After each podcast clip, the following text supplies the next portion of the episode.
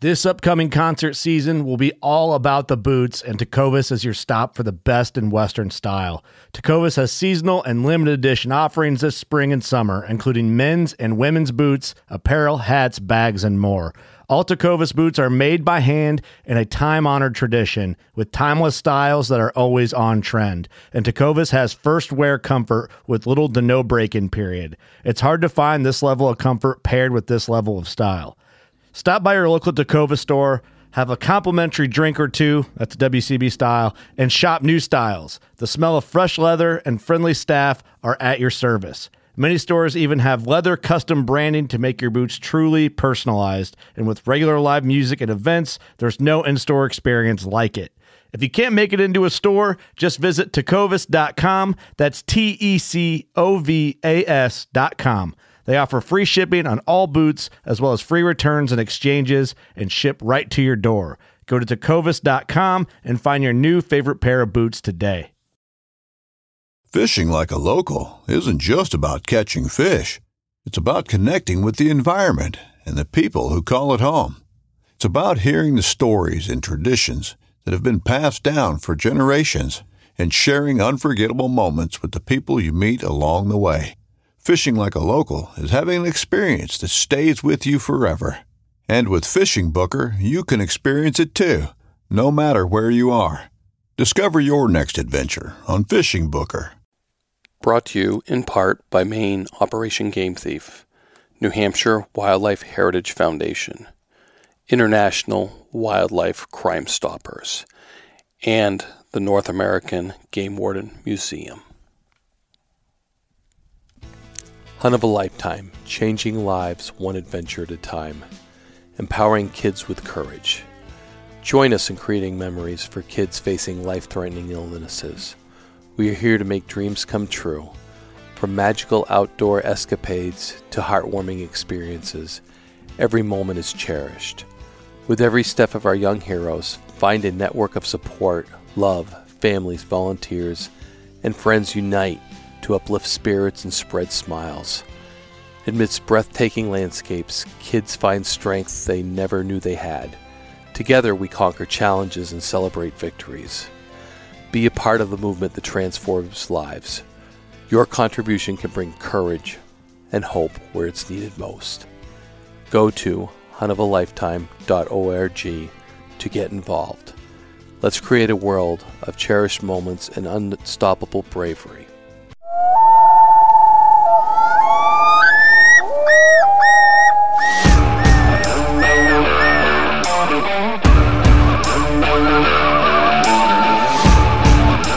Please join me, Game Warden Wayne Saunders, and other game wardens on our adventures protecting wildlife, saving lives, and having fun, all while serving the public and the natural resources of our planet. Listen to the tales and experiences of those who work in the outdoors while being entertained with stories about encounters with poachers, wildlife investigation, murder investigations, near death experiences, search and rescue missions, wildlife interactions from game wardens around the country and around the world. When I retired, I realized I couldn't let go of that legacy, but rather wanted to share the passion, the commitment, and the stories of those men and women that call themselves game wardens. This is Game Warden Wayne Saunders, and this is Warden's Watch. Warden's Watch, episode 118. Roy Brown, U.S. Fish and Wildlife Special Agent, Wyoming. Before I get into this podcast and uh, the description of it, because I wanted to make a few corrections, uh, or at least expand on some of the things you're going to hear during this podcast. So, but I do want to say a shout out to Derek Finnegan. I, I appreciate uh, Derek uh, is a senior in high school this year in Pennsylvania, and he had to do an interview with his grandfather, is my understanding. And the comment he made to his mother, I feel like a real Wayne Saunders now after interviewing his grandfather.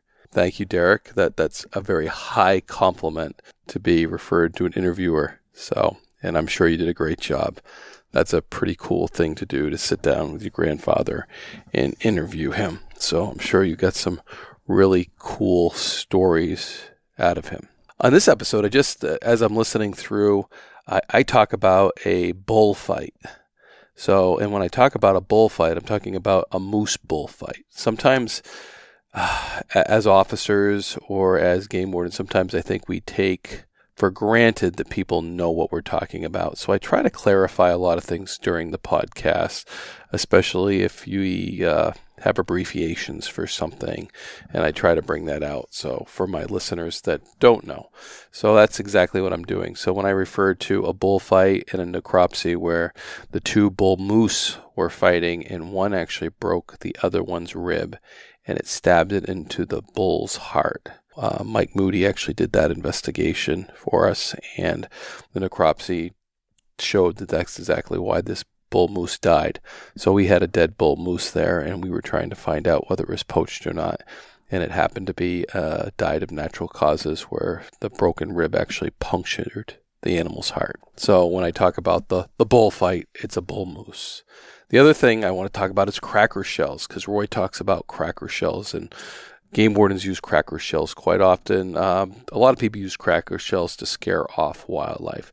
And these cracker shells generally go in a shotgun or shotgun size, but they shoot out of the gun probably 40, 50 yards, and then they explode like an M80. So you usually try to get them in the proximity of the animal to scare it off. A lot of things, if it's coming into your bees, uh, you know, bears coming into bees or something like that, and you as a landowner, you probably have it fenced, and then you get this additional thing to scare off the animal. They use them at airports to scare off birds. They use them at dump sites, so uh, when they're piling up refuge and they have a bird problem, uh, they use cracker shells there. Some of them whistle as they go. They whistle, wee, and then they explode. So those are more bird scaring things. So uh, we definitely try to haze our birds off beaches when it comes to Canada geese and things like that. So cracker shells are widely used to scare off wildlife and even grizzlies, apparent as Roy talks about using these cracker shells uh, to scare off grizzlies. Very cool podcast. Uh, my first fish and wildlife agent, as I say in in the podcast, and my first Wyoming game warden. So, looking forward to doing a few more. So, if you could share the Warden's Watch podcast, I would really appreciate that. I think uh, if you have some friends and you want to share it with them, I'm sure you know birds of a feather flock together, and usually, generally, people that like to listen to the same types of things. So, and if you haven't lately, uh, get on Apple Podcast or somewhere where you can comment uh, just to let other people know that it's a good podcast. We currently have a 4.9 rating on Apple Podcast, and it's uh, doing very well. We were, I'm trying to think, we were ra- we're, we're ranking in the top 100 in the Wilderness Podcast. I, I think we were up to number 69 in the Wilderness uh, genre, so so to speak, or that category. We're in the top 100. We're number 69. So we're, we're climbing the charts too. So, and that's thanks to you guys for sure. It's all about the listeners, and I appreciate all the comments, the input.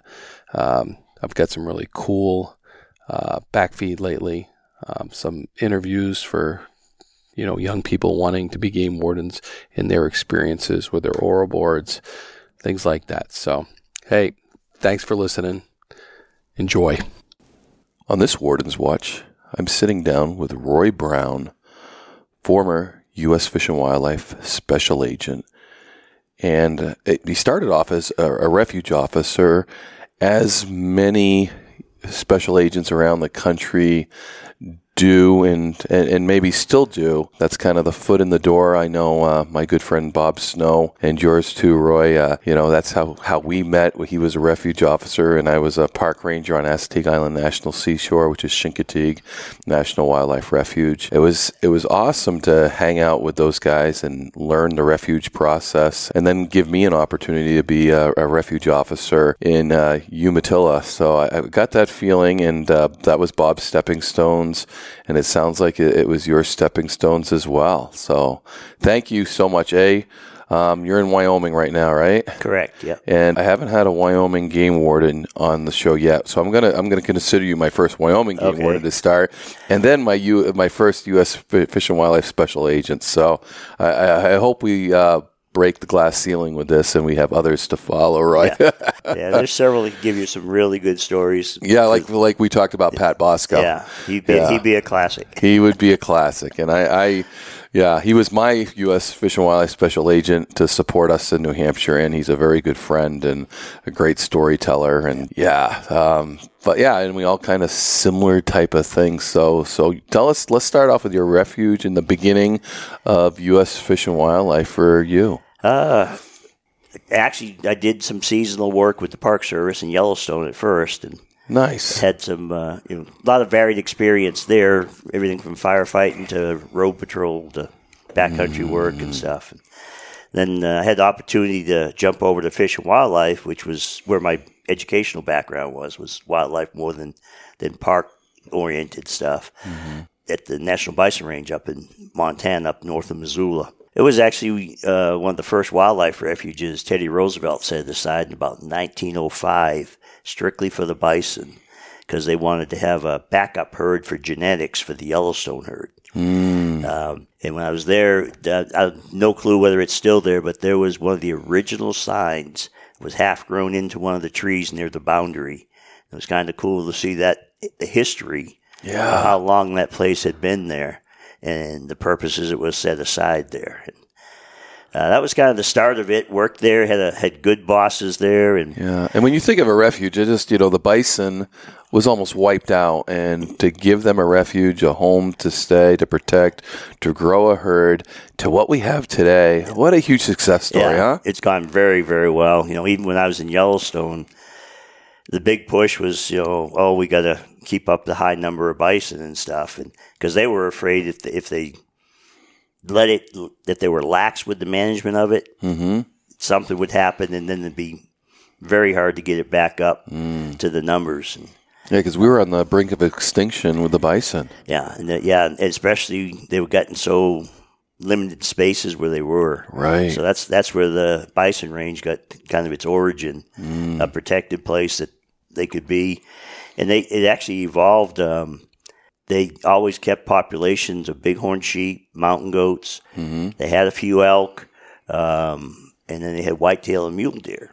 And they managed all those different species just besides the bison. You know, the bison every year, they would we would gather them up and put them into uh, big holding pens, and the biologists had already figured out, okay, how many do we need to cull and keep the herd viable and mix up genetics, and and they would actually bring in a, a few from other locales back because Yeah. I was there back in the mid '80s, Right. and kind of get it mixed, you know, keep keep the genes changing up so you didn't get all one, uh, right. and they uh, they had one we'll call a segret cow who happened to have some of the genes that produced a white bison. Ooh. and they they were trying to carefully play with genetics and wh- wh- what they bred her to to see if they could get another white bison. They- Yeah. They, had had one that occurred naturally uh, before they ever said we need to protect this one cow from you know all the other rigors that the others face running around the twenty thousand acre refuge. Right. So a very neat place. Um, it's it's still there. It's now it's run more by the uh, Salish and Kootenai Confederated tribes up there in northwest Montana. Okay. U.S. Fish and Wildlife is kind of the trustee now. Mm-hmm. When, when I was working there, it was totally run by the service. Okay. Uh, but the, the, when the tribes got up and got their wildlife program going, they wanted to kind of step into that leadership role with the bison. yeah. But yeah, As they should. yes, You know, it was the, it was their animal. yep. So, and when you talk about a, a white bison, I mean that was very uh, a spiritual animal to them. Very much well. so. Very much so. Yeah. So You know, we had pictures. I got to see pictures of the one that in, I want to say it was in the 40s or 50s that just by pure luck with genetics, it popped out of one of the, the cows. And they so they kind of kept track of that strain where she came from Yeah. and, protected it. And it's, it. It's quite striking in a herd of dark brown big critters to have this one kind of not pure white but tannish white almost that just stands out Yeah. you know, immensely. Um, that was a fun place to work. That was kind of the start of it. Yeah. Um, as we had talked about previously, I got besides my patrol work on vehicle and horse. Also, I got to participate in herding the bison from grazing unit to grazing unit, as well as into the Cowboy stuff. Yeah, cowboy stuff. Um, it it uh, was some interesting rides. I, I fortunately they gave me a really solid horse on one of the riding deals we were doing. My horse all of a sudden just stopped, would not move forward. I'm like looking around, like, is there a bear? Well, you know, what's around here?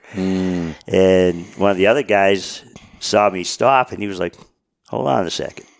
Well, there was a little kind of hill or a little rock hill kind of right in front of me that was, yeah, not very big, but mm-hmm. from my side, I couldn't see anything. Mm-hmm. He came around from the backside, and there's a rattlesnake coiled up that my horse smelled and would not move a step forward until that snake was dead and gone.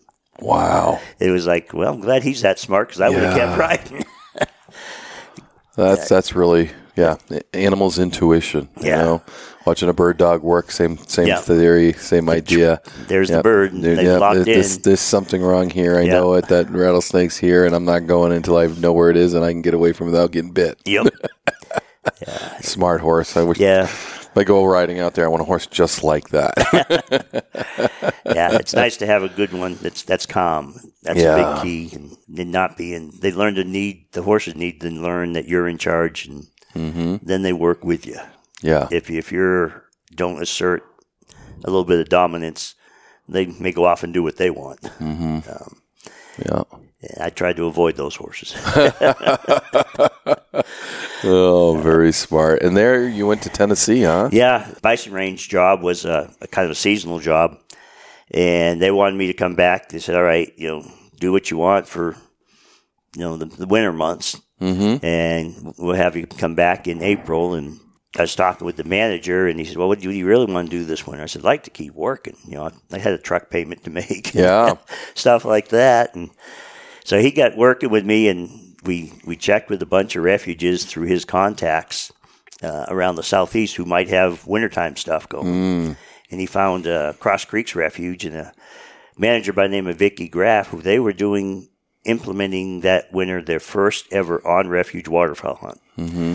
And she was looking and wanting someone that could come in and do the law enforcement with the waterfowl hunters, as well as kind of do the day to day management of the hunt, so it didn't have to pull staff from other because they didn't have a big staff. It was like her and two people, and then three maintenance guys, and that was it.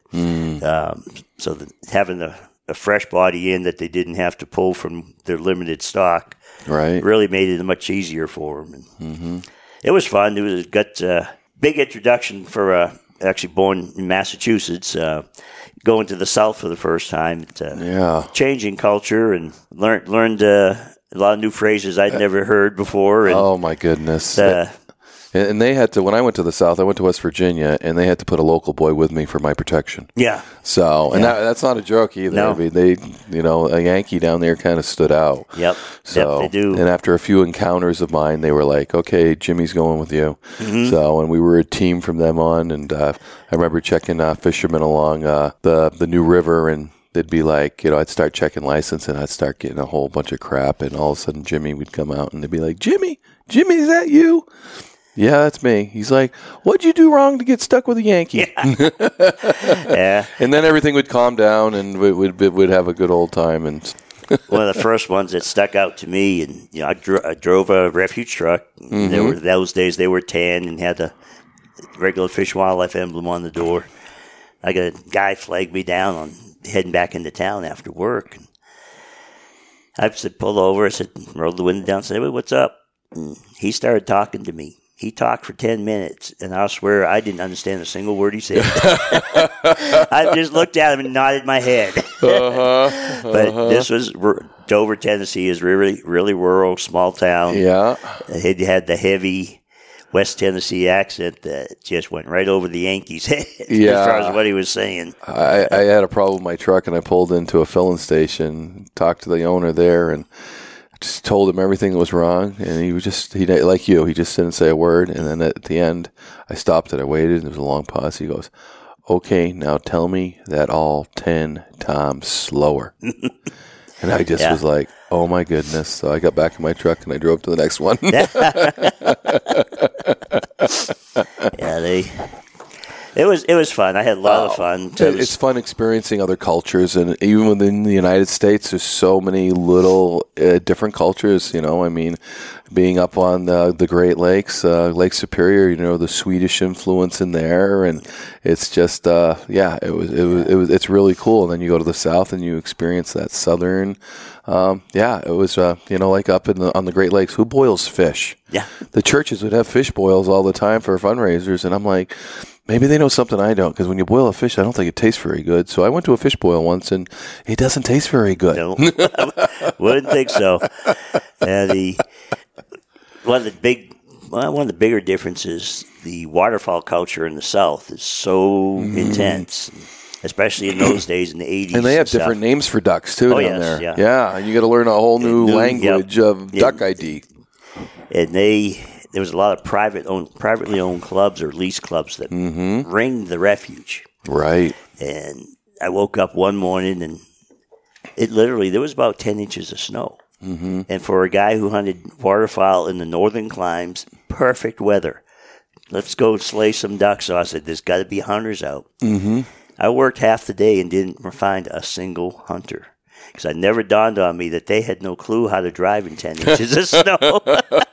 so they stayed home. Oh yeah. yeah, everything shuts down in snow in the south for sure. Yeah. and it doesn't take 10 inches. They do it for a quarter inch. You're right. You're right. it would have been good duck hunting that day, It though, was. for It was sure. perfect weather for it. Oh goodness! So, at what point did you, did you make that step from the refuge officer? And I want to clarify: today they're not called refuge officers; they're called uh, just wildlife Federal wildlife officers. federal Yeah. wildlife officers uniformed.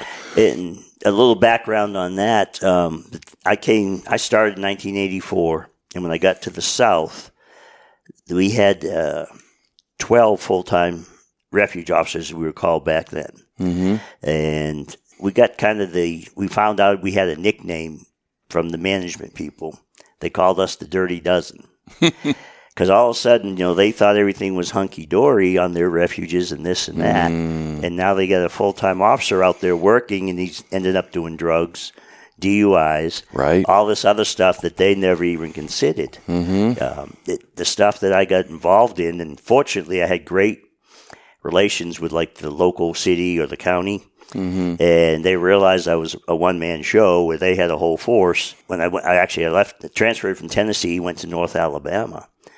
The four years I was in North Alabama, there were three murders that the bodies ended up on the refuge. Hmm. And they don't teach you that at FLETC. No, So I, I relied on my local guys, and they kind of understood and gladly took over the lead in it. But you know that kind of stuff was always different. Um, my my first day at Assateague Island National Seashore, I was in plain clothes, just starting that the paperwork process, the reading all the SOPs and stuff like that. And one of the guys that was working the front desk uh, walks in and calmly says, "Hey Wayne, uh, somebody just came and said uh, there's a body on the beach." And I'm like, "Yeah, it's funny." Yeah. funny. He's like, "Oh no, I'm I'm serious. He just came in." So, and I was the only one at the park that day, Oh, no. ununiformed. So I, I grabbed and I sprang into action and quarantined the, that part of the beach. And um, yeah, I, I actually pulled him out of the surf too, which was another whole interesting story that I probably shouldn't talk about Yeah. on this. Maybe maybe another day because that was uh, yeah. Yeah. that was an experience for a, a new guy for sure. Uh, but didn't want him to you know get separated any more than he was and yeah, Yeah. so anyways but yeah it's yeah. the same thing you know and that just reassures that, that this whole process with with preserving land managing it doing all the biology you need law enforcement because that's part of the puzzle that Need- makes it work You need to manage the public, especially in the areas that are like where you were at Assateague, high public use. very high yeah. Um, piping plovers nesting um, ab- absolutely a lot of interaction wildlife interaction with people yeah, at Wheeler Refuge in North Alabama, it sat right along the Tennessee River between two uh, big cities, Huntsville and Decatur. Mm-hmm. So they all came to recreate on the refuge evenings, especially in the summer, and, and definitely on weekends. It was a crazy zone. A- absolutely, and crime is sometimes concealed in the in the wilds, mm-hmm. no matter where you are, and sometimes committed in the wilds because of the privacy of being in remote areas. And who's in remote areas doing police work? You know, there's game wardens, there's sheriffs, there's refuge officers, and or I, I got to change my term, Yeah. but I, it'll probably never change Yeah, because uh, it's too been- deep in the head. It's ingrained. Yeah, that's that's where in Alabama and, and a little bit in Tennessee, uh, because of the the climate and stuff there, there was a lot of mar- marijuana growth. Mm. Where best, better place to plant it than on the wildlife refuge where. In Where- the where they can't area. seize your land. Yeah, they can't seize your land, and they can't unless they catch you at it. They can't pin it to you. right. Uh, so we we did a lot of marijuana eradication, flying in helicopters and on land, and some of those were hilarious. There was one that we because we we responded regardless of our agency to wherever they found the, the guys in the helicopter, and we were rolling through downtown Decatur, Alabama, red lights and blue lights going, and Yeah. dealing with traffic and getting play by play from the helicopter pilots, the mm-hmm. guys up there, because they had two spotters in the helicopters besides the pilots. They're saying, "We got to put down. We got to put down." Says mm-hmm. he's he's coming out the house. He's going to grab it, mm-hmm. and you know they figured before we could get there, this guy would get out there, get it, and dispose of it somehow. And they f- found a place that was uh, darn close. And as they're setting down and hadn't even shut it down, the guys come comes running at them, and they're like, "What the heck's this?" And, Well, he's yelling, "It's my dope! You get away! You can't have it!" and it was like, "Well, there's the admission we need, and here's the guy." uh, he wasn't a bright stick in the box, but Oh man, that's uh, but that was that was great. Oh, there's the end of the investigation. Yep. Oh man. I wish they all did that. That'd make it so easy. Oh, wouldn't it? Wouldn't it? For sure. For sure. And Uh, the other funny part of working that is, you know, the local cities kicked in people as well, officers. nice. And when we got to the the more rural areas, they were with us, Mm-hmm. and we were going through trails to get to this one hidden, semi hidden patch. It was on private property, but they would try to hide it so you couldn't see it. And there was this big officer uh, in, ahead of me on, on going down the trail. You know, he was all pumped up until he went to take a step, and that stick that was across the trail slithered off hmm. into. And this, I'm not kidding. This guy was like six five or so and 250, 60 pounds. And Yep. He screamed like a little girl and jumped up and down. and I just laughed, and he just kind of scowled at me. I said, "You city boys." Yeah, I, I don't know. I've always had that reaction with snakes too. They're not my favorite thing, but uh, I worked with Matt Holmes up in New Hampshire, and one day I heard him do the same thing, scream like a little girl, and the it was funny because the, the the grass we were in was was pretty high. I mean, it was you know like just below your waist belt between your knees and your and I could see his knees popping up as he was kind of running through the, the grass. So yeah, Matt's not a big fan of snakes. No. It- it's more the surprise for me Yeah. than than the snake itself. It's just that shocker when you oh, Yep. there it is, and now what kind is it? And yeah, And which w my clue or what I looked for is which way was it going. right, If it was going away from me, I didn't care. yeah. And, and you know, a lot of experiences in West Virginia were on a mountain bike as I'm flying down through Mm. the trails, and you know, uh, I, I don't know, even know how many snakes I saw as I passed, Yeah. or you know, one time I rode right over the middle of one unintentional, just Yeah, uh, he was there, flying down through, and he was in the middle of the trail, and off I went, and you know, but uh, yeah, that's uh. Uh, that's one nice thing about living in the north is that's we don't have to worry about with poisonous snakes. Too much. Yeah. Too Wyoming, much. all we got is a, the rattlesnake, Yeah. and they're compared to what I was used to in the south. Mm. Our rattlesnakes were maybe a oh two inch diameter max, and Yeah. uh, two foot long out there. Of course, some of some ones I saw in the southeast, we had timber rattlers and whatnot that were like six foot long, and Jeez. um, about eight or ten inches around. Yeah. it's like some big boys, big difference. Yeah. Yeah. That's a little unnerving to think about that. So. Yeah, yeah. We, uh, but that was the last refuge I worked at, that, and the whole time I started working with refuges, Montana, Tennessee, and Alabama, mm-hmm. I always would work with the local agent on various things. nice. Um, at the bison range, we had uh, guys that would slip in and stockpile antlers, and then in the middle of the night, and then they come back like a week later in the middle of the night and get that stash and take it off, and because they're worth those days at least ten bucks a pound or so. wow. Um, then you know what better place to go look than on a wildlife refuge where the critters are All captive, incredible.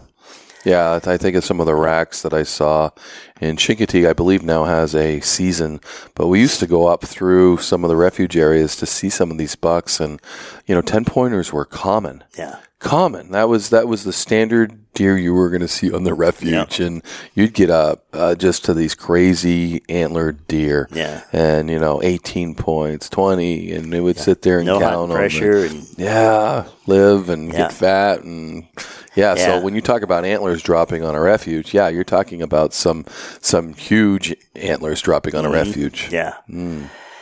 Yeah, it's uh, you know that kind of stuff. Plus waterfowl up there, and then when I got to the south with, with the both states, I worked a lot with the agents with uh, dove hunting and, and waterfowl hunting, Yep.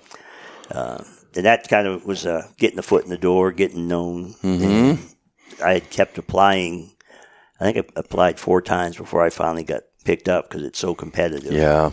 and they told us when the, my class uh, was hired that we only hired 10 new agents and there were 5,000 applicants for those 10 jobs. Jeez. And they had to weed through all those. And, you know, some were easy to weed through. You know, Yep. uh, and others were like, okay, they Yeah, but when you really start with five thousand and and you even cut four thousand out, you still have a thousand. Yeah. For ten applicants. Yeah. So- ten, 10 positions. Yeah. That's crazy. and it had a great bunch that came on with. Uh, I think all of us are retired. Yeah, I think all of us are retired now. There might be one still working. Yeah. Uh, she was fresh out of college, and she's from New Jersey, and she wanted to stay in New Jersey. Uh huh. And New Jersey isn't the most popular state for agents back then, Yeah. especially. So they scooped her up because she was a, a merit scholar, did very high GPA and stuff. Yeah. very sharp gal. Yeah. So she was she may still be working because she was a good, I think, ten years younger than me, Okay. and that would put her at uh, mid fifties right now. So she's getting close, but Mm-hmm. Yeah. not quite there. Anyway, first duty station they sent me to was, was Salt Lake City. Worked a lot of waterfowl here because of the Great Salt Lake, and actually hit down here at Utah Lake. But got into some various different cases. Uh, I worked southern Utah a lot with the wardens down there, and they had a, a problem with um, herp collectors, snake collectors, mm-hmm. and Gila monsters. Hmm. Uh, so we, we, I'd go down and work with them, and we tried to.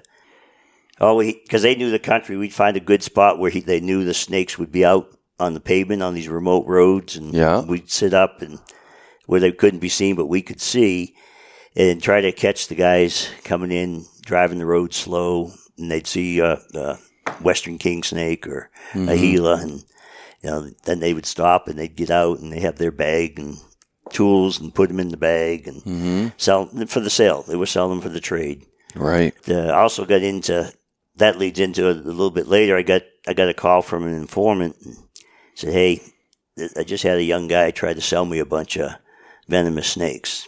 I said, "Really, really?" He said, "Okay." So he gave me his name and stuff, and I started doing background on him and checking. And, uh, he had just moved back to Salt Lake from I think it was Colorado maybe or somewhere else that he came from.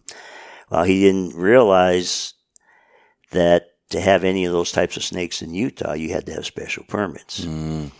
So I tried to make contact and see about buying them, and he, you know, he was a little cautious there, but I pulled together enough info to do a search warrant on his house. Mm-hmm. This guy had Egyptian cobras, had rhino vipers, gaboon vipers, uh, a couple, three different rattlesnake species, and copperheads, and it's like, yeah, and he had them in a little room about the size of the room we're in right now, which is what, 10 by 12 or so? Yeah, that's exactly what I give it. Ten by twelve. And he had them in these little holding pens that his little kids yeah. could walk in there and undo the latch on. They weren't secured. and I was like, holy, holy smokes. Yeah. um, I did it just Gives you I a little just, pucker yeah, factor, doesn't it? Yeah, I could just picture those poor, you know, little kid, you know, s- see his dad handling them, Yeah. and then Mm-hmm. he goes in when dad's not there and opens one up. Hundred percent. yeah, Yeah.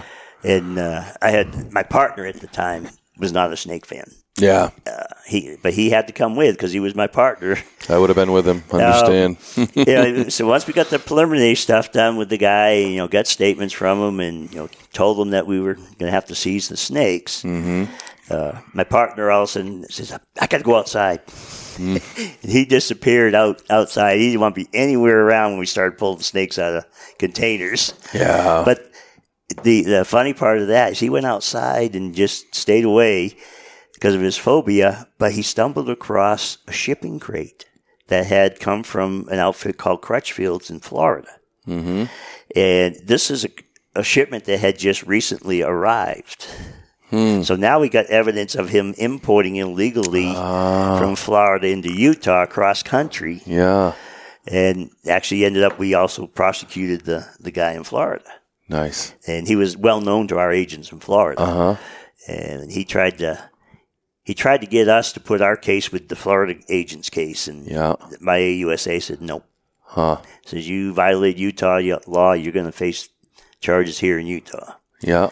And he got dinged pretty good. And of course, the, my my fortunate thing for me is during my time in Salt Lake, I I'd met the guy who worked at the VA hospital. Mm-hmm. Uh, and his whole job at the VA is he milked snakes to make antivenom. Oh wow. So I got a hold of him, told him what we- what was going on. We're going to do this search warrant. Mm-hmm. And I said, Would you be willing to come with us and positively identify, because snake expert, Mm-hmm. um, and then you handle and you hold all the snakes. Because Mm-hmm. he had facilities.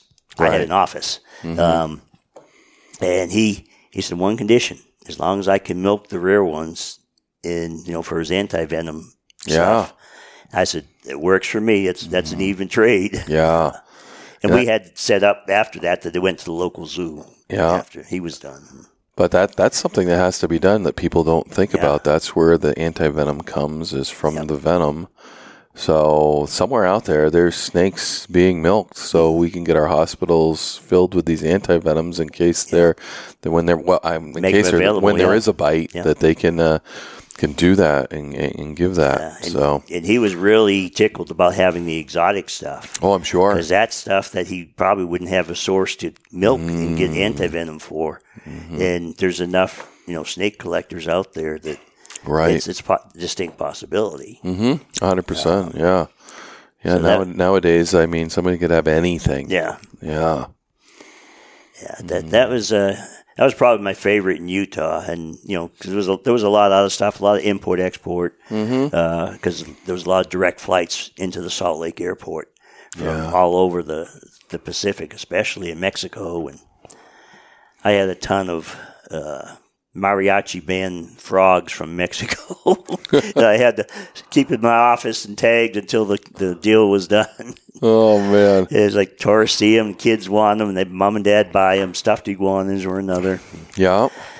It's like all right, and then those we just disposed of, destroyed, because I'm sure that there, I know there was no permits when they bought them in Mexico, and they, they actually should have had permits from the Mexican government Right. to even buy them and, and then bring them out of the country. Mm-hmm. But uh, Yep. Those souvenirs that nobody thinks of, and Yeah. yeah. Yeah, we had a, a biologist that worked for the service. Uh, she and her husband went to Africa, and that was a meeting with, that they were there, and a whole bunch of people were there, and you know, got visiting with everybody in breaks and stuff, and mm-hmm. noticed that she had elephant hair bracelet on, Really. and the agents we start looking at each other that were that saw it and we're like, ooh, that's not good. that's not legal to bring into the U.S. Yeah. And so we we let the upper echelon handle that one because she was mm. higher up on the biologist mm-hmm. ranks. And yep. but we told him what it was, and he said okay. So he had a chat with her and told her. She was like, "Oh, she, Yeah. She didn't realize. No. So yeah, you, you never know what you're going to run into. Mm-hmm. Uh, but Utah, um, great time, great guys to work with over here. At, uh, still a lot of them, most of them now are like me, retired. Yep. And then from from there, uh, Lander, Wyoming duty station opened up, Yeah. and Jim Klett, who had been there, had been there for twelve years, and no everybody figured he was going to die there basically. Mm-hmm. You know, until it mandatory, he was there. Mm-hmm. But he had a a family situation come up that he they needed to be closer to their parents and stuff, and Right. had the opportunity to transfer back close to home. And I, I don't know how many put in, but I said I've got to try for. it. I told my wife, I said that's that's one of my dream locations uh, f- for me. If I'm not going to be on the actual coastline, I want to be in the Rockies in the mountains. Right. And no, Utah was close, uh, but not like not because of my Yellowstone experience. Uh, Right. so I threw my name in the hat, and lo and behold, I was selected for it. So wife, uh, wife always jokes with me or with people now. Says, "Yeah," she said, "She's going to see the whole U.S., marry him, move here, move there." Said, "Went to Salt Lake, got to see that. Went to Lander, never left." But- so now I'm trying to make that up to her uh, Yeah. with the traveling. Now that we're both retired, and get her to see places she never got to see. I'm, I'm doing the same because uh, our, our jobs uh, require a lot of us and take a lot away from our families during that time frame. So, yeah, when, when you retire, you try to try to make that up to them. yeah, you know, especially when they stuck with you through it all. Yeah. I tell people, I says, I took an Alabama girl, brought her to the Rocky Mountains, and mm. she's never seen more than an inch or two of snow in her whole life. And while we're in Salt Lake, I was down south Utah, which is a lot warmer than Salt Lake City area, yeah, working, and the first snowstorm came. when I got home, she had shoveled the driveway. She had driven into work, never Yeah. driven in that kind of snow before yeah. the snow in our backyard was level with the top of our picnic table. Ooh, Yeah, so I, th- threw her in the briar patch. I guess you did. That's a lot of shoveling Yep. and uh, a, lo- a lot of training. So, but, So she got used to it. That helped break her in, so she, she doesn't worry about it now. yeah. For sure. And while you're in Wyoming, um, you're, you're doing other things too. You're going. Let's face it, the feds like to see you travel. Yeah. They they ship you here. They ship you Yeah. there when they need an agent, and sometimes you're it. You're going everywhere. so I've it's not like Gone all over the country basically for work details, Yeah. takedowns. We're doing arrest warrants, or Mm-hmm. one of the fun ones. Uh, team out of the southwestern region uh, was a paddlefish case where they were Mm. being illegally taken and whatnot, and yeah, they our one of our agents had worked his way in with them, and it turns out they were shipping them uh, from Oklahoma. I think was the main area, maybe Missouri a little, uh, by semi truck, all the way to Seattle to send them over to Southeast Asia. Mm-hmm. And I got a phone call from the agent doing the case, and he's an old friend of mine. Uh, he's a former refuge guy as well, and he says, "Hey, we're going to do a rolling surveillance on this semi truck, and when we get to Wyoming, we want you to come jump in and do and take the, the eyeball basically, right. and So he doesn't get curious that so, the same always- vehicle has been always seeing following different him. Yeah. vehicles, and um, says, "Yeah, you got it you need Mm-hmm. it." And so, and I had a guy out of Casper, and the newer agent. And he he was in his truck, and I was in my truck, and we would kept swapping the eyeball, and we were going through southeastern Wyoming. Everything was fine, you know. And we get up to kind of my country and a little west of me, over towards Kemmerer and stuff, and you know. The rest of the guys were still following us, but back. Mm-hmm. And we were keeping in touch by radio. And when we get up towards Kemmerer, there's snow on the road. All these boys from Texas, they're- they all automatically start going 40 miles an hour. And we're still doing highway speeds, following this truck doing highway speeds. And they were Yeah. like, how can you do that? that? That just totally caught them off guard. That here we have snow in the springtime in Wyoming. And, you know, we we pretty much, since we've lived there 28 years, we've seen it snow every month of the year. Yeah, You just never know that's Um, the truth. but uh, that was fun, you know, because we went all the way into Oregon, and then we handed our roll off to the agents from that area, mm-hmm. and that was that was fun. It was it just cracked me up to think about those Texas guys, agents hitting the snow because they'd never boy. see it, yeah, yeah, that went down slow. Yeah. And and and then of course in Wyoming, a lot of the stuff was grizzly bears and uh, wolves because I was there in '95. And that's when the wolves were released in Yellowstone, and yeah, That was a big focus. controversy there. Big controversy. Um, a lot of interesting meetings with ranchers and stuff, and uh, even some big public meetings and whatnot. And I got a, a call from a guy. Actually, he went through the game and fish hotline. Says, "I trapped me a wolf, and I got him. Come get your damn wolf." So they called me, and it was early enough in the deal. I got a hold of the local game warden. You know, where exactly is this ranch? Because all I had was a name, mm-hmm. and this is the middle of winter. So he said, "All right, meet me here, and I'll, I'll go in with you." And we had another guy that was going to come join us with a old with a bear trap because we don't know really what we got yet. Well, we get there, and this guy tells us his his version of the story. Mm-hmm. He claims that he saw this wolf and his sheep, and he ran it ran it down and lassoed it with his with a rope off his snow machine. Really? Oh, no, that's a pretty good trick. you know. Yeah, I, it's a pretty good lassoer Yeah. driving a snow machine Mhm. and If- if- lassoing. Yeah, a, running Because the horse kind of runs itself while you're lassoing, but Yep. the snow machine, I, I don't, I don't see throttle, that you gotta keep happening. Yeah, not quite feasible. Hmm. And then we, we finally he takes us. He had it in the he actually had it in a horse trailer, and you know we're looking at it and saying well, it could be a wolf, but something ain't right. So we we're like, all right, you know, let- we get it out of there. So we worked it and we sedated it and put it in that bear culvert trap. And we got looking at it while we had it sedated, and the state guy and I look at each other and just smile we could tell by looking at it that what he did is he ran it over with his snow machine because all the marks. And then- we brought it up to him just to see. After you know, we kind of okay, we know what happened here. Um, he said, "Oh, it tried to get out through the slats in the top of the horse trailer." And I'm going, "Okay, let me let me see. How's a wolf get up that high in a horse trailer that's you know like almost ten feet tall and get its leg through that opening and end up with that kind of injury?" Not feasible, but no, uh, he stuck to his story, and I brought it home. It, it actually I had it in my, in that trailer for a day or so in my driveway. it, but fortunately, it was, Wyoming's rural enough where we were. No one else saw it. right. The more I I go out and look at it, and I said, "Let me see." So I took a, a little stick and stuck it in through the back of the grate, and it snapped at it and grabbed onto it and kind of shook its head. I don't think that's really wolf-like to my my training.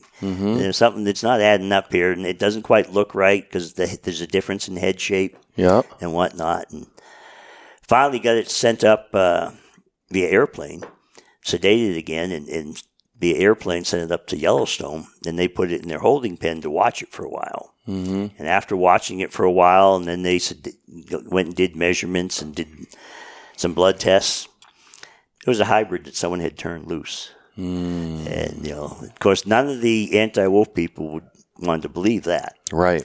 Uh, but we ran ran into that a few times. Um, then the the other funny one on wolves was the uh, Yeah, I've run into hybrids quite often in the east because a lot of people like to have them, yeah, and so they're not legal in Wyoming. yeah, and, and when they're a hybrid, they're a domestic animal. They're not a wolf, so the Department of Agriculture is actually responsible for wolf hybrids, Right. So, which was uh, good Yeah, in some ways. Yeah. It would have been nice just not to have them. yeah, Yeah. yeah. yeah they, uh, yeah, the the wolves were funny. Um, difference. In, um, it's not negative against them. They're just they're trained different. Their background's different. But I worked a lot with the the guys in Teton National Park. And we would have uh, dead wolf show up. yeah. and because the collar would go off, and the, the wolf biologist for Wyoming was in Lander office down the road for me. Mm-hmm. So when we get these calls, we okay, let's go. Um, and they they would tell swearing to death, you know, on the phone and on the radio. Yeah, it was shot. It was shot. And Mike and I get there, and we're looking at it, and there's no exit wound. What kind of rifle can you shoot a wolf with that's not going to go all the way through that skinny body? They're not that heavily muscled. Mm-hmm. They're they're muscular, but they're not like grizz. Right. So we're going, this isn't right. Uh, so we keep looking, and what we were able to find out, because I used the Wyoming lab a lot because it was easier to get critters to rather than shipping to Ashland, Oregon. Yeah. And they, they agreed with us, and they, they looked deeper and determined it was gotten a, went after a bull elk and got gored. and died from from that wound and was never shot to begin with. Okay. So it was okay. Nature taking its course. Absolutely. Yeah. Um, and So, it, but but they- that's the, the the point is to find that we Yeah. uh, we did a necropsy on uh, two bulls one time uh, that where it had been fighting and you know one one bull was dead. And so during that portion we, you know we gutted it and looked at it. One of the ribs had broken during a fight with another bull and pierced his heart. Oh wow, yeah, yeah. And that that was That what was his killed- day. that was his day yeah. and uh, kind of crazy. Uh, Yeah. But you know, until you open them up and kind of dissect that and Yeah. figure out that cause of death, I mean, and it's sometimes nature. Yep. Yeah, we had uh, just briefly. Uh, we had another one turn up dead, and um, just you know, it was middle of winter again, so it's not grizzly bears involved because Mhm. They're sleep. They They're should be sleeping. sleeping. um, and we this one we had to we had to send to the lab because it was we couldn't okay what the heck killed this thing? Hmm. Well it got in a fight with the mountain lion is what the lab determined and the mountain lion somehow got its jaws over the top of the wolf's head and the skull and punctured and, and crushed it a little Unbelievable. you know, from a field necropsy looking at it, that's going to be really hard to detect. Mm-hmm. Know, they had to basically dissect the whole thing, and we did that with grizzly bears, but we didn't usually do do it with the wolves. Right. Uh, the state guys and I, uh, Mark Bruscino initially, and, and Brian DeBolt later, uh, we did a ton of field necropsies on grizzly bears, mm-hmm. and because we needed to determine what we could, we needed to see if the story matched up with what the shooter said. Believe it or not, probably eighty plus percent of them, yeah, they Matched did it up. in self defense. Yeah. Yeah. Uh, you know, we had the classics sometimes. We had a guy shoot a grizz, and then I don't remember what the distance was. And yeah, he swore it was self defense and whatnot. And got to examining it, and we found a bullet hole. But then there was this another bullet hole up in the neck, but it had a wadding in it from a shotgun shell. Going, that wad, you'd have to be right on top Pretty of it close. for that to penetrate. Yeah. Otherwise, it flies off somewhere. That's right. and we're like, nah, not tell us the real story. Uh huh. yeah, he finally came clean that he shot it and, and then panicked. And didn't think he wanted to make it, in his mind, make it look, look more like a self defense. Mm-hmm. And, you know, he screwed it up totally. um, yeah, I had one wolf case that was funny um, to me. Uh, this guy was hunting solo. He was from, uh, actually, he was from Utah, and he was over near Pinedale, Mm-hmm. and he had camped out, and his horses were excited one morning. You could see him looking at something, so he went and looked, and it was literally about 250 yards away or so. There's this wolf just walking broadside, and paying him no attention. Well, he gets the wild idea he's going to shoot it and take it home, and he does. And then he, when he goes to leave, he runs into a Wyoming Game Fish hunter check station. Mm. Now he's got to come up with a story. Mm-hmm. And he tells the folks at the check station that he shot it in self defense, that it was coming at him and his horses, and they were getting all panicked. And so he got down on a log and shot it. Well, when we did the necropsy, we, the angle of the bullet, like, it, were you in Tony Latham's presentation? Mm, Uh, Tony and I did. He he did the forensics Yep. with the with the firearms stuff. He and I did a lot of the same type of work, Yeah. and the angle it was a quartering away shot, Mm-hmm. and it was a, just one rifle shot all the way through. And when we when he took us back to the place, we could find no evidence in a reasonable distance. So I, I kept him talking, and uh, I forget which state guy it was because we usually had a warden as well with us. And Mm-hmm. He kind of started doing a search out in that area, Yeah. and he got about 250 yards away, and there's fur and other signs of this is where something was shot. Mm-hmm. So we, you know, collected that, and of course they can match the fur Right. and all that stuff. And he he was going to fight it at first, and he told me at, at court, says, "Yeah, I was going to fight it," and And then uh, I he had called and asked what the fines were, and I gave him ballpark of what they typically could be, and I, I gave him the max, of course. And Yep. he said, "You know," he says, "I actually did just shoot the thing, and I could waste twice as much money on a lawyer, or just take my medicine." Mm-hmm. So he he decided that when it came down to it, he was just going to take his medicine Yep. rather than waste all that money and try to fight it. Yep. Um, And that's usually the smart thing Yeah. to do. You know, it's been my experience because working, you know, being able to prosecute your own cases, you treat people as they treat you. You want Yep. to plea, and I'll treat you the best I can. I, I've used that several times. Yeah. A couple of, if we got time, a couple Yeah. of interesting things. Uh, we did a grizzly bear.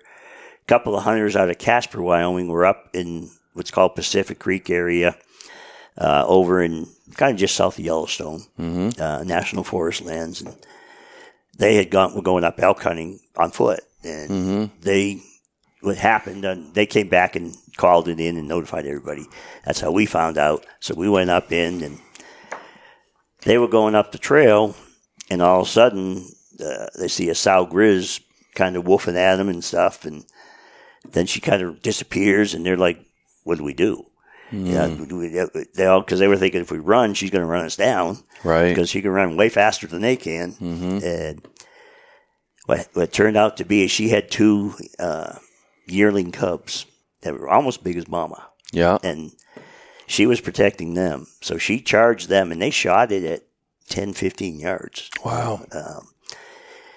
And so we actually took it because it was right on a, a heavily used trail. We couldn't leave the carcass there because that brings in other bears and whatnot. And so we got a helicopter, and I was gonna say that's a job to remove Yeah. a grizzly's carcass. uh, and fortunately, there's under the Wilderness Act, there's a stipulation for law enforcement purposes to use that kind of stuff when when needed. We, we didn't abuse it. We did it on those types of situations that Yep. public safety was a concern. Hundred percent. But anyway, uh, that got real interesting because we got there, and when we flew in, the helicopter pilot flew over the, the sow carcass, and the two yearlings were trying to nurse her. Oh wow. Yeah, so he buzzed them, and they they scattered, and about a quarter mile away, he put us down another open meadow, and he told us later on his way back out to wait for us uh, further down. Uh, he buzzed them again, and they were still trying to nurse Mama. Mm-hmm. So what made that really interesting? Everything was fine for like the first fifteen minutes. You know, we're getting there because we do a crime scene just like you would a murder. Uh, we get, and all that worked out and done and documented, and all of a sudden, here come two yearling cubs. And one of the guys, Tim Fox, he was on that side, so he's you know spooked them off, and uh, we get back to work, and a little while later, heard they come around this side on my head. So I spook them off, and we go like, all right. I stood over on this end where they had just come from, and Tim went on the other end. We had shotguns with us. Mm-hmm. With uh, cracker shells was the first one. Slugs were next, Yep. and we let Fred and, and Brian finish up the what we need to do still on the crime scene. And, uh, Fred was the state investigator uh, out of Jackson. And sure enough, them dang things. Tim and I played ping pong with them. Hmm. They kept coming to him, and then they come back around to me, and they came a different path on one of those times. They were literally twenty yards from me hmm. before they came out of the timber where I could see them. So I whipped up the shotgun, and they were close enough when I when I shot the cracker shell. It actually hit the bear in the shoulder 1st before it bounced right off and exploded kind of next to his head. Because those are timed to go off at a certain distance Right. and they were closer than that distance. So that that was uh, close to being a, a little more of an emergency than I would have been comfortable with. Yeah. because the a yearling grizz is about as big as Mama. Yeah. They're not tiny little things. So, No. So yeah, that, that get uh, Certainly right, able to survive on their own. up, yeah, Yeah. because she would have kicked them out before she hibernated that winter. Right. been on their own. Yep. Yeah. and you know stuff like that that you, we ran into uh, comical just brief i'll give you some of the comical ones that they're funny after the fact even even the guys involved laughed mm-hmm. um, they were, they're the ones that actually brought it up to us family was up hunting way up in the mountains and one guy still hadn't filled his tag and once while, him and one of the other guys went but the, the hunt guy already filled his tag did not bring a gun with him. Mm-hmm. And he was just there, okay, I'll scout and we'll find you an elk. And mm-hmm. they were glassing a, a herd of elk, and, and there was a creek right there. So he was kind of squatted in that creek, looking this direction. And the other guy is, is kind of over against the bank looking at the elk so he could rest if they found one he wanted to shoot. Next thing the guy squatted in the creek knows is the a sow grizzly with a cub had spotted him and came up behind him, and he never heard her because of the water running and bit him in the butt. Oh, and of course, that started the rodeo. oh, Uh, it, he he it, he ended up much better off than he could have. Uh, but they they it was a big rodeo, and afterwards he he says, you know, he says uh, it, it wasn't nothing was funny when it was going on. Yeah. He says, but when I got home and my wife took my jeans and my he had a handkerchief, you know. This, you know the old style handkerchief, Yeah. patterns and stuff yeah. in his back pocket. When she went to fold it, she shook it out, and there were canine puncture holes in every corner of that where it folded It just right folded where the, when the bear bit him in the rump. So he kept it as a souvenir. Because he was telling us he was going to frame it. Yeah, I would. yeah, because you know he he made out okay in, in the big picture. Um, but yeah, you got to be aware up there Mm. Right. of everything. Um, Yeah. and he said I should have had my rifle with me, even though I wasn't hunting. Mm-hmm. I just I didn't need it, and in my mind, I said, all right. Right. Uh, but it's a different world. You're in their world up there. Oh, 100%. 100%. We're no longer the, if, especially if we don't have firearms, we're no longer the apex predator. Right. And basically, I did 20, 20 years worth of grizzly investigations. So there, there's all kinds of them. Uh, we had uh, one we called the gummy bear. Got a call from an outfitter. He had clients, I want to say from New Hampshire, if I remember right Yeah. an older couple. He had the, the tag, and she came along just for the fun. Mm-hmm. And of course, it was a horseback trip. And they, uh, he got him a nice little bull elk, and they did their stuff, and they sent the, the assistant guide back to camp to get the pack critters. Mm-hmm. Well, the, the old old timer guide, he lays back and starts taking a nap. and husband and wife, for some reason, they had read somewhere that if you take pine boughs and, and wave them like fans, it keeps all the bugs away from the carcass and the meat and stuff. So they're they're there fanning this carcass, and up over the ridge next to them, all of a sudden comes a grizzly bear, and they run, and they they literally played. You could see it in the in the duff on the dirt where they played ring around the rosy with, around the tree with it. Mm-hmm. And by this time, the the guide's kind of waking up, like what's going on, and so he shoots it, which you know totally legit because we're mm-hmm. talking. They were all within a 15 foot radius of each other. Yeah. Um, but when we got there and looked at the bear, the guide says, "Look at this," and we open its mouth. All of its teeth were uh, uh down to gum line. It- he mm. was so old; they had worn his teeth down so far, he couldn't. He probably could not have killed a live critter himself because there was no no canines to Right. do the damage. Uh, but he was after that gut pile that had the soft, chewy stuff that he could still eat. Right. Uh, but yeah, that was that was a unique one. I've never seen one that old, that worn down. Right. And hence uh, the use of silencers on weapons when you're hunting in grizzly country Yeah. and things like that. So they Yeah. don't know, you know, they don't hear it as They well. don't 'cause hear it's it. a dinner bell, right? Well, it, it- to an extent, but the their smell is the main factor. Is it? Okay. They they can smell stuff a mile away. Yeah. I got a buddy in Alaska that deer hunts, and you know they, they pack out most of their meat Yeah. um, on mountainsides and stuff. He's like, that's the first thing. Yeah. As you're, you always got to be aware, aware of what's going on. Pick Yeah. your head up, look around, be efficient, be quick. yep, yep. You've got to. Because those brown bears sneak Yeah. right up on you, and he's like, "Yeah, it's They're- never, it's unnerving." And, it, and shh, and he's like, "Let him have it." yep, yeah. So they, uh, yeah, Oh, they're that's that's smelling. They they hear well, but their eyesight's not the greatest. uh huh. And you know, I've had so many folks unfamiliar with grizzly bears tell me, "Oh, it was, it was going to attack me. It was up on its hind legs." That's not true. When they get up on their hind legs because they're curious, they're trying to see what you are, and that's why they're moving their head like, "Yeah, what is that over there?" Right. So yeah, I get all those reports, but you know, so many of them are, are legit self defense. Mm-hmm. I had an old timer. Uh, I mean, this guy was in his seventies, still solo hunting for elk and stuff. You know, not he wouldn't go way back in the back country anymore, just because. And I can relate to that. at My age now, my knees wouldn't handle it. Right.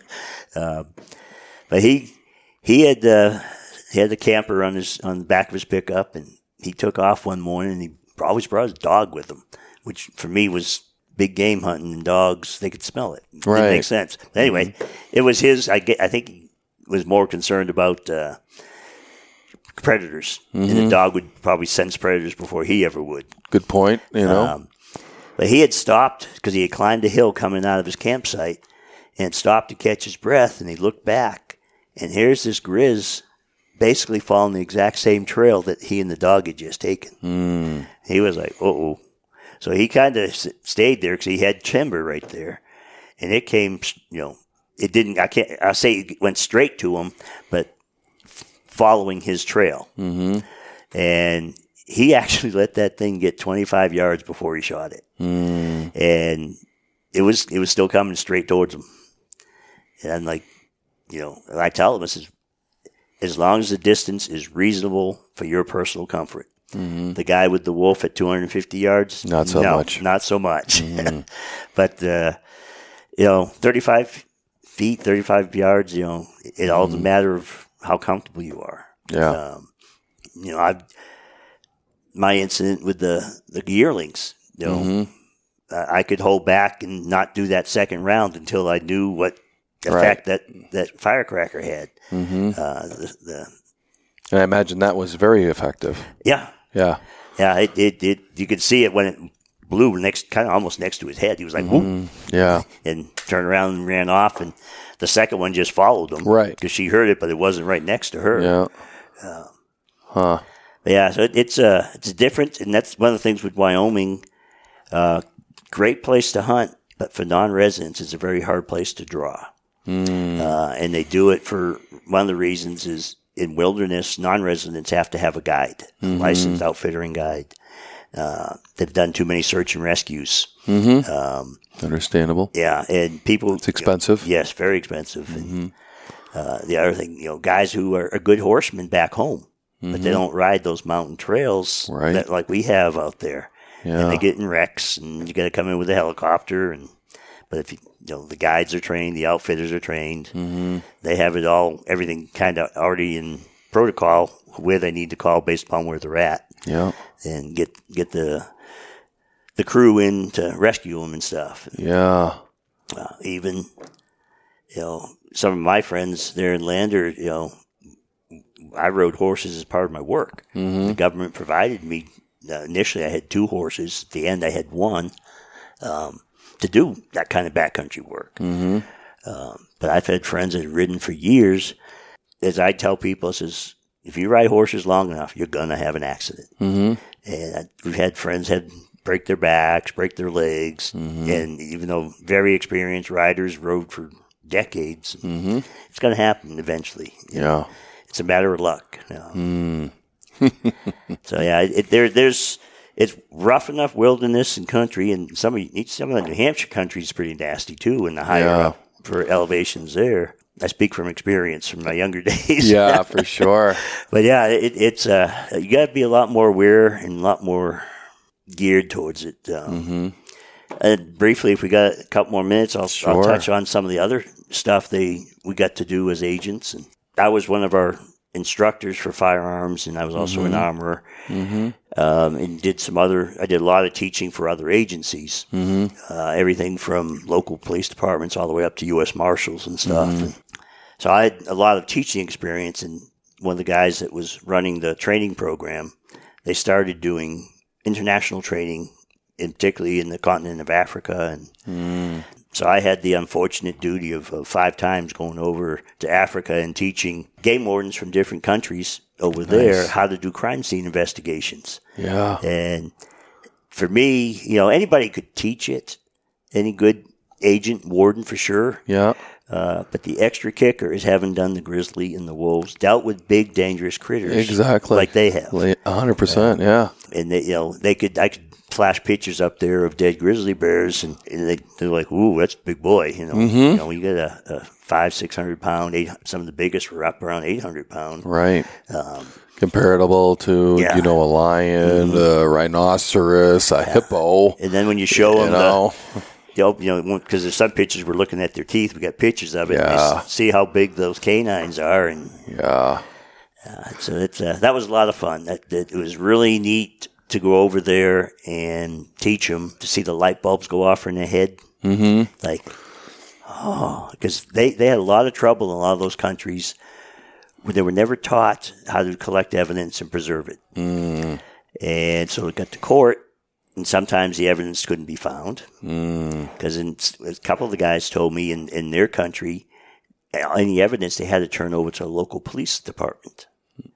And depending upon how ethical that guy was, it may disappear, it may not. Mm-hmm. It may still be there. And everything for a price. Yep. Yeah.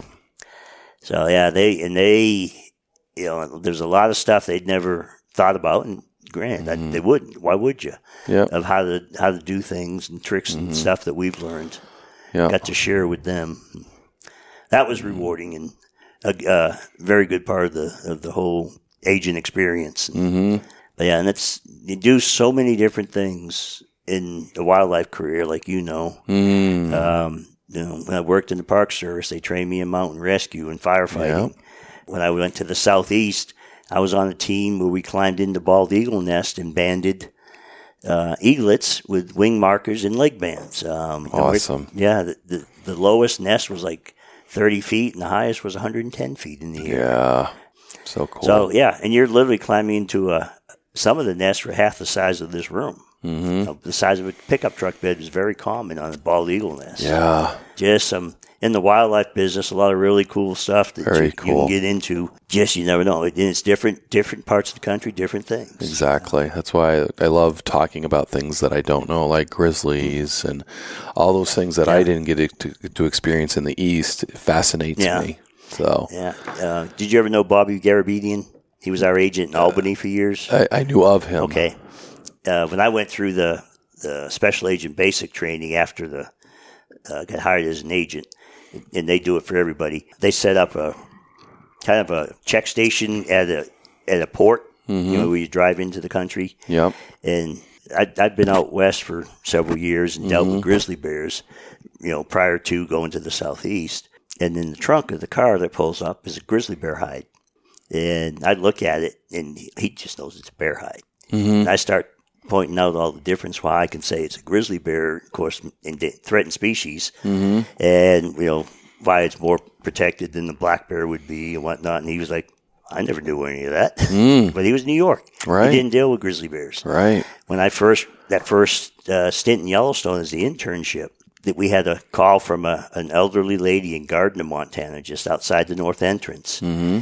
And she was had uh, I don't know half dozen chokecherry trees, crabapple trees in her yard, both, and the bears, a sow with with a cub was coming in every night, every evening, and would sit there and gorge on them. Mm-hmm. Well, she couldn't go anywhere out of her house, so She was locked down. yeah, she was locked in the house, and you know she called. You know, can you help me? So they went and set up traps. Well, they finally trapped both Mama and the bear in two separate tr- traps, and so they they grabbed a hold of me because I was working in the chief ranger's office during the internship. Yeah. and they brought it right there to Mammoth. They said, "All right, Roy."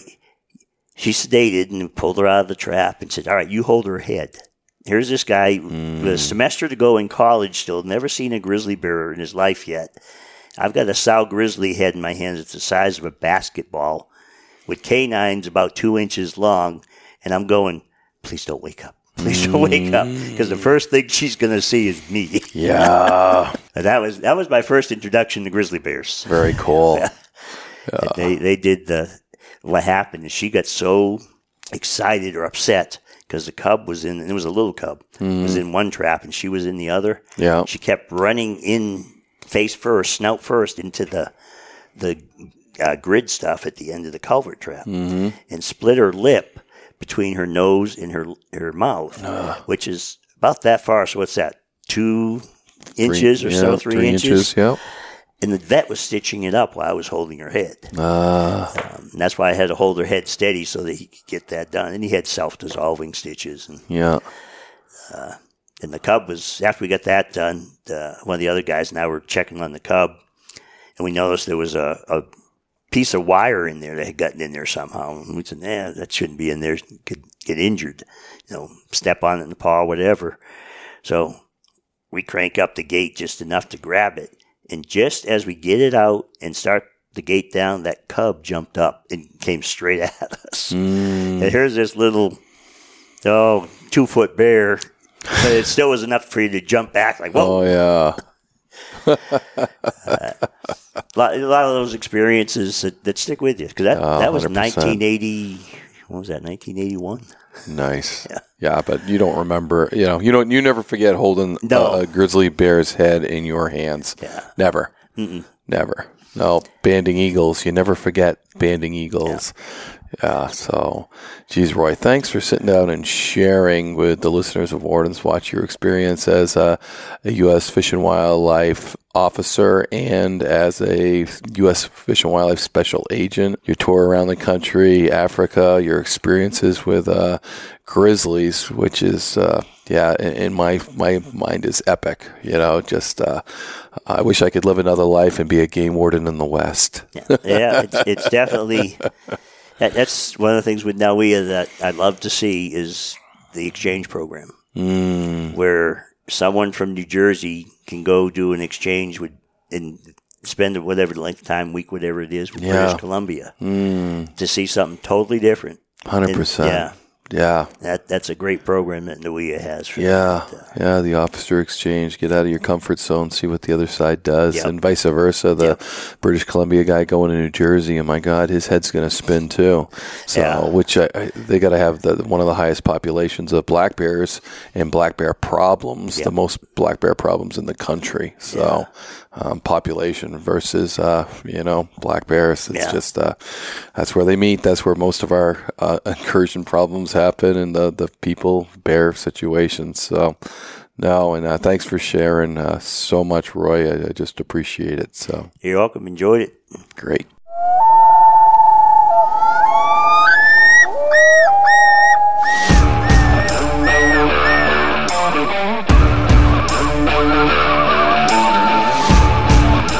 Please join me, Game Warden Wayne Saunders, and other game wardens on our adventures protecting wildlife, saving lives, and having fun, all while serving the public and the natural resources of our planet. Listen to the tales and experiences of those who work in the outdoors while being entertained with stories about encounters with poachers, wildlife investigation, murder investigation, near death experiences, search and rescue missions, wildlife interactions from game wardens around the country and around the world. When I retired, I realized I couldn't let go of that legacy, but rather wanted to share the passion, the commitment, and the stories of those men and women that call themselves game wardens. This is Game Warden Wayne Saunders, and this is Warden's Watch.